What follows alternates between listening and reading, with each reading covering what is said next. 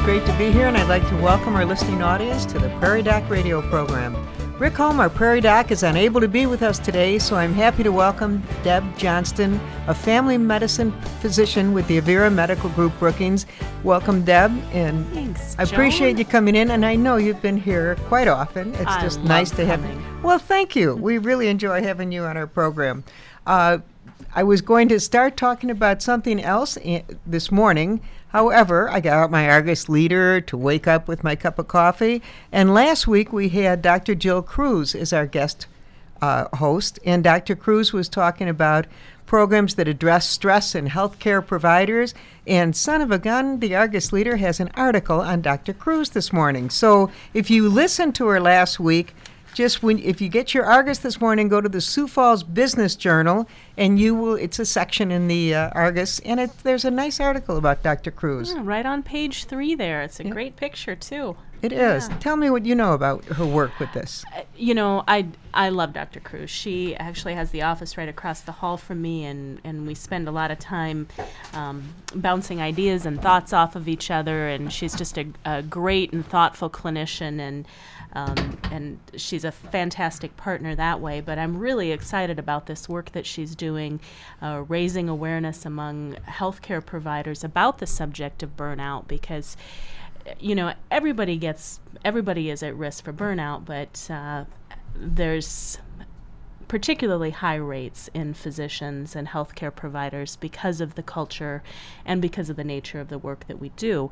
so Avera and uh, Dr. Cruz and the program that they have to help try to address that, raise awareness, um, change the culture, address the issue, help people through that problem um, is just really a wonderful thing. Well, I appreciate your comments on it because uh, she was certainly an advocate and has done a lot of work uh, addressing really this, and making doctors aware of it. I know one of the most important things in your heart when it comes to medicine is immunizations, Oh, and a lot of times people think, "Oh, that's kids," and I'm I don't have any little kids anymore. Immunizations are just as important for adults. I think what we're going to do is take our first break, and when we come back, all you adults listening, be ready to hear all about the immunizations that are important for your health. Hi, welcome back to Prairie Doc Radio. We're happy to have you listening today. Dr. Holm is unable to join us, so we're happy to welcome Dr. Deb Johnston, a family practice physician with the Avera Medical Group Brookings. Dr. Johnston, just before the break, I mentioned your interest in immunizations. Oh yes, I love I love to give people shots. My poor nurse is always drawing up shots and giving people shots. It's one of my passions. So, um, and a lot of people think that you know we we even have a term we call it baby shots, but you know immunizations are important throughout your life, and certainly people get a lot more immunizations in childhood up until college age. Um, but there are immunizations that you need well into adulthood. The obvious example there is is the tetanus shot. Um, we all know or have heard about tetanus, which is certainly a lethal disease, even in the United States. Even in 2016, if you actually contract tetanus, uh, your death rate is very high from that. So, preventing tetanus with your tetanus shot is a, a really good thing. And we recommend that just as routine vaccination, somebody get their tetanus shot every 10 years, although there's certainly circumstances where we would give it to you more often if you were in a car accident or there's some other kind of high risk injury. The tetanus shot has traditionally been. Um, bundled with the uh, diphtheria vaccination. Diphtheria is a bacterial infection that causes a a terrible throat infection that uh, is also very dangerous to people. But in the last uh, 10 or 15 years, we've realized that pertussis, whooping cough, uh, which we've always thought of as a childhood disease, actually has a huge uh, reservoir, a huge uh, component of infection in adults, and adults don't get the characteristic that little kids do. I know. I practiced that. Um, so we didn't recognize it for a very long time. But if you think back, those of us that are a little older, um, we see outbreaks periodically of whooping cough in older children, particularly. And if you think back maybe 10, 12 years, Joan, you might remember an outbreak of, of whooping cough in the middle school. And uh, we, we recognize that adults are still susceptible to whooping cough. And so, um, about 10, 15 years ago, they came out with an adult vaccination with the tetanus shot that contains the whooping cough component too. And current recommendations are that all adults get at least one booster with the whooping cough I wasn't aware of that. So if you if you see a doctor every year or whatever for your health, uh, you should ask him, "Do you think it's You- time for my tetanus shot?" You should ask, you know, where's my last tetanus? Have I had the whooping cough component? And that's particularly important if you're going to be in contact with little children, babies that haven't been immunized yet. Pregnant women now get a whooping cough booster with every pregnancy. Uh, and Even when they're pregnant, it's safe. Oh, absolutely. Oh, that's absolutely. amazing. Now, does the diphtheria get included in the tetanus yes. shot? Yes, So a- you're being immunized for three different diseases when you get that tetanus shot. when you get shot. that tetanus shot with the with the pertussis component, you're getting three different disease protections. When you get a regular tetanus shot, it's two different protections. Now, the situation's a little more complicated for people on Medicare because Medicare will not pay for the tetanus shot, the whooping cough component. It won't pay for it if you don't have an injury at all, but it won't pay for the pertussis component period, which is a shortcoming in the Medicare program, if you want my opinion. But uh, I've never had a politician call me and ask me my opinion, so I, I guess that's not so important. This Um, brings up the what Dr. Cruz talked about the autonomy of a physician. You nor years ago, if you decided this is right for the d- patient, you would just give it because you were autonomous. You were a good physician and you were doing your thing. You're losing your autonomy with all regulations, we, right? we with spend many a, regulations. We spend a lot of time battling with insurance companies for what we what we believe to be right, and um, that really does uh, increase exhaustion and burnout and frustration um, because we spend a significant percentage of our time doing things that aren't directly taking care of people and that that is exhausting. That is very frustrating. So, so Medicare may not cover it, but even if yeah. they don't, if you can afford it, it might be well par- worth it particularly if you have grandchildren that you're that you're trying to be in contact with to protect those grandchildren it's a it's a nice thing to do so there's the the whooping cough, the pertussis, the tetanus shot. That's a, a really good thing to make sure that you're up to date on, uh, and that's something that everybody needs to do throughout their lifetime. Of course, this is flu season. We haven't seen an outbreak of flu yet. Um, there's been one season in my career I can remember where we didn't get an outbreak of influenza, uh, or at least not a significant outbreak. Only one season Only in all your career. In all my career, I can only remember one year where we we didn't have a whole lot of influenza. Usually, at some point in the season, we we're run ragged with uh, lots of people with influenza. so watch out, it's so coming. so right? watch out. I'm I'm really sure we're going to see it sometime here. It's not too late. Go get your flu shot. You can get it at the clinic. You can get it at the pharmacies. Um, it's a good thing to do. Is it perfect? Absolutely not. But it's the best thing we've got to prevent the flu and it's worth it. So I've had mine, my children have had theirs, my husband has had his. Go get your flu shot. And that's something you need every year simply because the strains of the virus that circulate change. So we have to make a new vaccine every year to try to get the, the strain that's going to be circu- circulating. It's a guess. It's a guess. Some Yeah. years they guess beautifully and they have a good match, and other years not so much. But even in years where the match isn't very good, people who get their shot are less likely to die from complications of influenza. So it's it's worth getting your shot. Um, another thing that all adults should be thinking about, particularly when they get into their older years, is pneumonia shots. And there's actually two different pneumonia shots. you know, can I cut you off? Absolutely. We're going to take a break because I want to hear. Well, I knew about the one pneumonia shot, and I've never heard about the second one, and I knew you wanted to talk about it. So, those of you who are listening, you know the different uh, vaccines that Dr. Johnston has suggested, but even if you've had the pneumonia shot, you keep listening right after this break because you're going to find out more than you knew.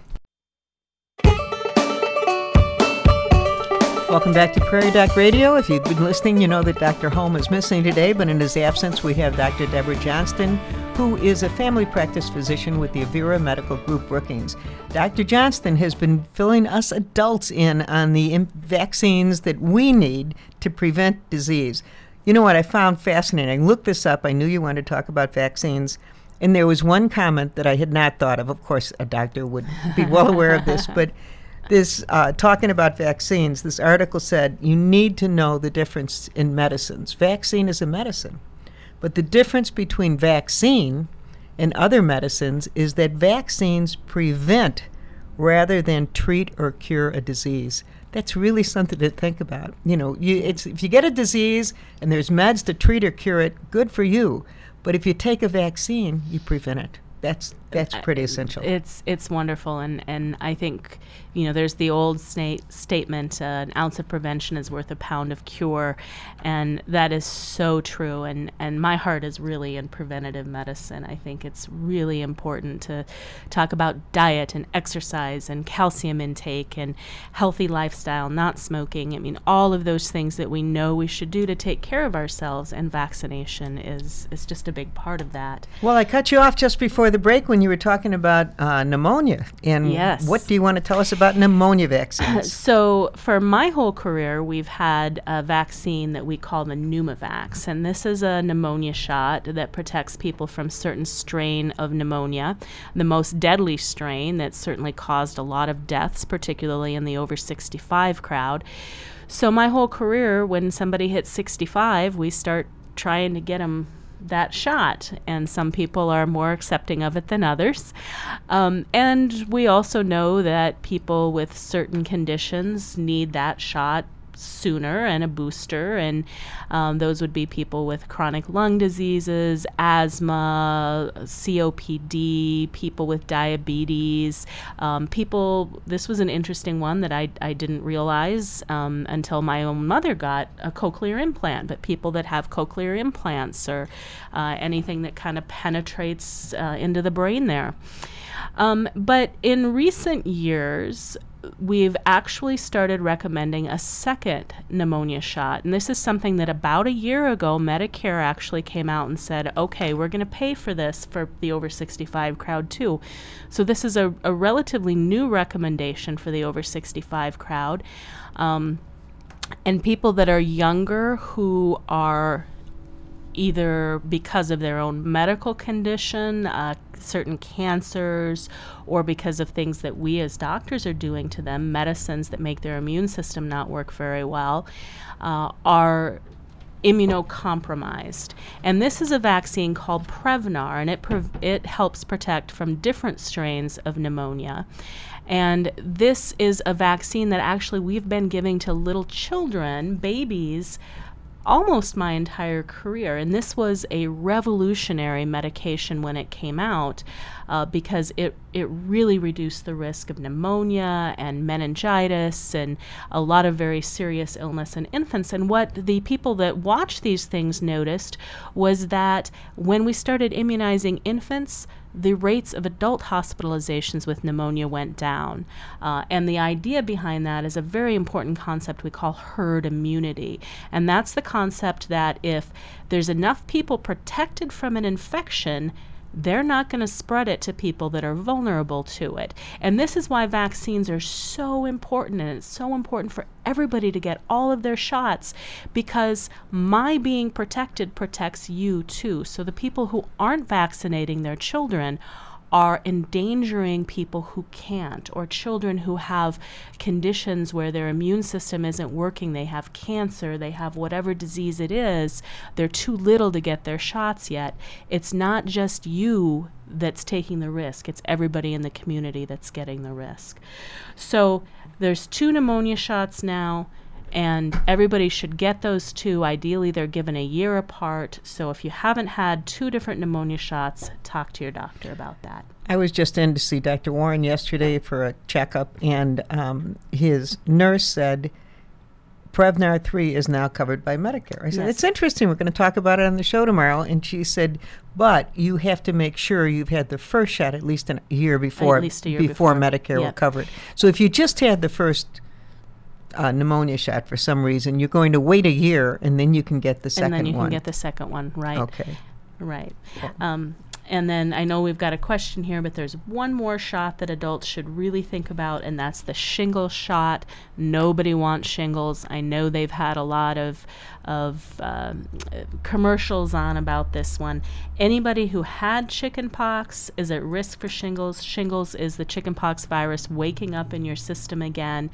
Um, the vaccine is Um, certainly not our best vaccine at preventing the disease, but it is what it is really good at is preventing the pain that lasts and lasts and lasts after somebody has had shingles. So it's it's still a good thing to get. Medicare does not cover it, but many people's Part D plans does. So You, you can get out. it. You can check that out. You can get it at the pharmacy, and people between the ages of 60 and 65, your insurance will usually cover it. Okay, I've mentioned this on the show before when Dr. Holmes mentioned shingles, but I have to tell you, I'm one of six sisters, and my one sister got shingles. And weekly, she called the five sisters. Have you gotten your shot yet? I said, no, Kathleen, I'm fine. I'm healthy. You have to get that shot. She's And right. finally gave in, and I'm very thankful I did. But I was a little resistant. I said, I don't need another shot. Yes, you do. She Yes, said, I do. have never been in this much pain in my entire life, and I don't want my sisters to go through it, and I'm not going to let up till every one of you get the shots. Good for her. So she didn't, and all of us got our shot, and none of us have had shingles. Poor Good. Kathleen, though, she really suffered. and, and she couldn't it. believe People she could be that pain, that Yeah. much pain. And the pain can last and last and last and last Yeah. long after the spots have healed up. So keep that in mind. Kathleen may not be your sister, but she cares about you too. So get that shingle shot, please, please, please. Really important. You know, we're talking about immunizations, and a person called in, and this is a comment I know you often hear. Patients comment. This patient called in and said that the flu shot makes them sick. Please explain why this happens. Oh, we hear this all you the time. hear it all the time. we so hear talk it, about it. all the time. Um, you know, certainly anytime you're activating the immune system, people can feel kind of run down. They can feel kind of achy. They can run some low grade fevers. This is distinct from influenza, which is not what a lot of people call the flu, where you have a little bit of stomach upset and maybe a little bit of diarrhea. Actual influenza that we're trying to prevent with this although there's a range of how sick people get with it, when I think influenza, people come in, they look like, I always like to say, death nobody bothered to w- warm over. Um, they're pale, they're sweaty, they look absolutely exhausted. Um, they, they will basically think, you know, I really have to go to the bathroom, but I can hold it longer because I'm too tired to get up. They hurt all over. They have headaches. They usually will run high fevers. Um, they will have cough, congestion. Sometimes they'll have some stomach effects with it, a little bit of vomiting or a little bit of diarrhea, but that's not usually a prominent part of it. Um, and that exhaustion can last for a very long time, even after the fever is gone, even after the cough is gone. And the other really important thing about influenza is that it doesn't stop with influenza. Influenza is a high risk situation, it damages the protective lining of the lungs. So it's a high risk situation for coming down with pneumonia. It's a high risk situation for ear infections, for sinus infections, um, for other serious infections. And people die as from influenza or from complications of influenza. Previously healthy people die from influenza. Um, so it is a serious infection. Now, does that happen often? No. Previously healthy people don't often die from influenza, but how many is too many? And in my opinion, one, One. is too many. If if I can prevent that, that one is too many. So, So, what do you tell these people when they say it makes them sick? I say, well, yes, it can activate your immune system and make you feel kind of under the weather for a little while. But the other problem is we're giving the flu shot at a time when people are getting sick all the time anyway. So when somebody comes and gets their flu shot, I'll tell them, yep, you know, if you're sick in the next two weeks, you're going to blame your flu shot. But the same percentage of people in the next two weeks are going to get sick whether they got their flu shot or not. The ones who got their flu shot blame the flu shot. The ones who didn't say, dang, I should have gotten that flu shot. So the flu shot, it can't make you sick. With the exception of the nasal vaccine, it's a dead virus. It can't make you sick. And the, the nasal vaccine is is inactivated. It's a very weakened form of the virus. It can't make you sick or well. If you're otherwise healthy, it's not going to make you sick either. Certainly, there's the rare person who will have an allergic reaction, but even if you're allergic to eggs, it's quite possible that you can have the flu shot. So, you know, don't uh, don't rule it out. And I hear it all the time that the flu shot makes people sick, but well, there are diehards that have held out until now, and maybe if they're listening maybe, to you, maybe you if might shift their and, concept. And the the other thing, the other thing to think about is even if you don't want the flu shot, even if you don't think you need the flu shot, there are people around you that are more vulnerable to the flu than you are. So if you are going to be in contact with elderly people, if you go to the nursing home, if you're around little children, if you're around if you go to church, if you're around anybody whose immune system isn't working very well, you put them at risk if you get the in, if you get influenza. So think about getting your flu shot as a as a public act. Very good. Well, we appreciate all your comments. Were you going to say something about? I was going to ask Dr. Johnson, how is it transmitted? Is it fomite contamination? Is it uh, droplets in it's, the air? It's it's droplets. Um, it's very contagious. So uh, people who are coughing or sneezing, and that gets aerosolized out into the air. It gets onto surfaces. I touch that surface. I rub my nose. So it's a it's a very contagious illness. Yep, we all we all need some hand sanitizer As soon as he now. said it, I started rubbing my nose. it's such a habit. You just It your is- nose starts there. you you don't think about it. You know, you just don't think about how now we're all using the hand sanitizer. Thank you, Bob. We we, d- we just don't think about how often we touch things, and um, if somebody who's had the flu touches them too, You're you in trouble. get it. You got it.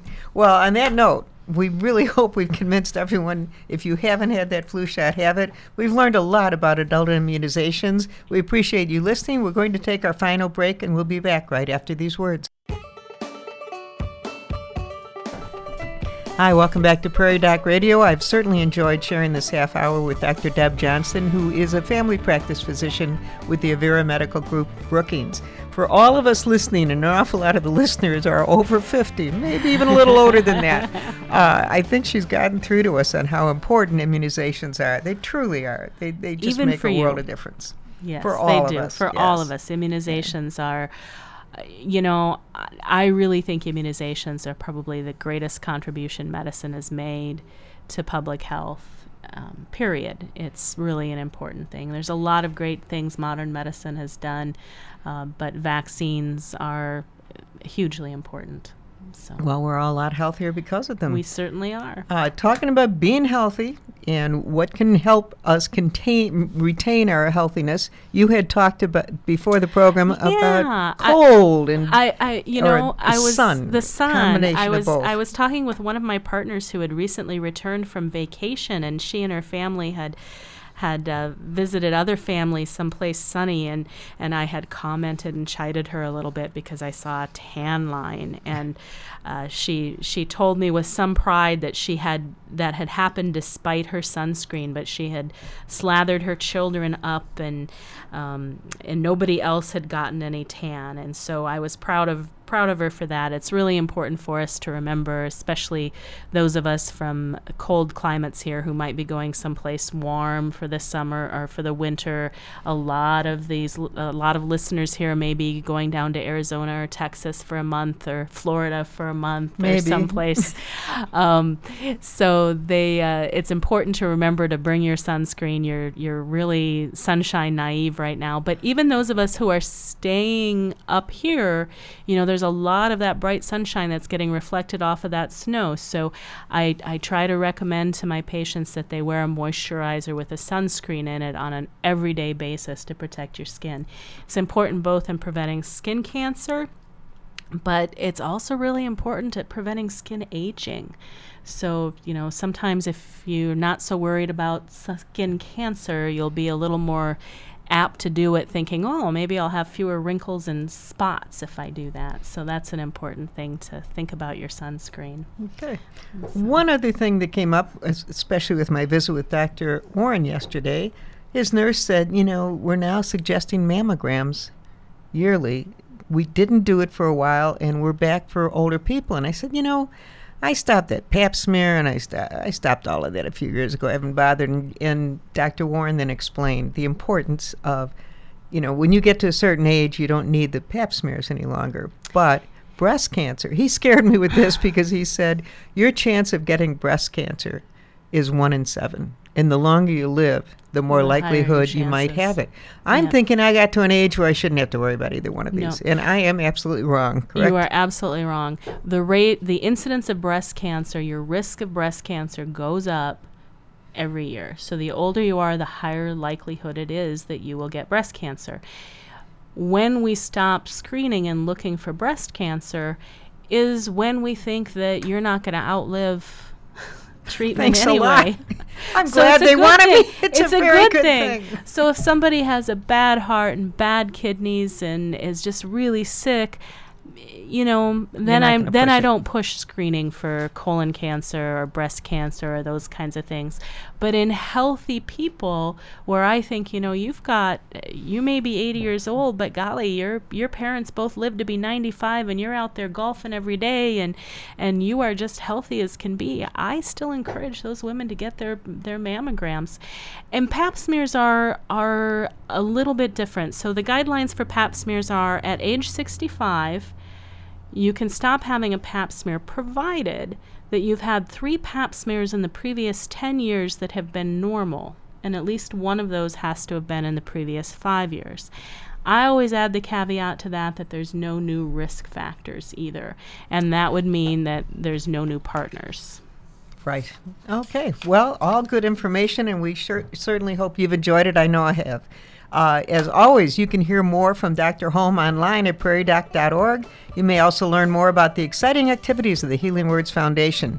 Tomorrow evening at 7 o'clock on the South Dakota Public Television Network, On Call with the Prairie Doc will discuss the heart and the rhythm of life. Dr. Tarek Maruz, a cardiologist with North Central Heart in Sioux Falls, will be the guest host. It's a live program, so you can call in your questions, anything having to do with heart, and that will be tomorrow night, again, 7 o'clock on South Dakota Public TV. Thanks so much, Dr. Johnson. It's really been fun to be here. sharing this with you. If anyone would like to see this, we are on YouTube. If you pull up YouTube and go to Prairie Doc, you can see the live stream of this, and I believe they just keep them on YouTube. So you could have been watching while we talked. We're not excited about. No, we're, okay with that, I guess. This is uh, radio. You I'd don't have- need I'd to have- see it. I'd have dressed up more had Yeah, I known. yeah. But if you want to see it, we are live streaming now on YouTube. Prairie Doc YouTube. That's it for this week. Thanks.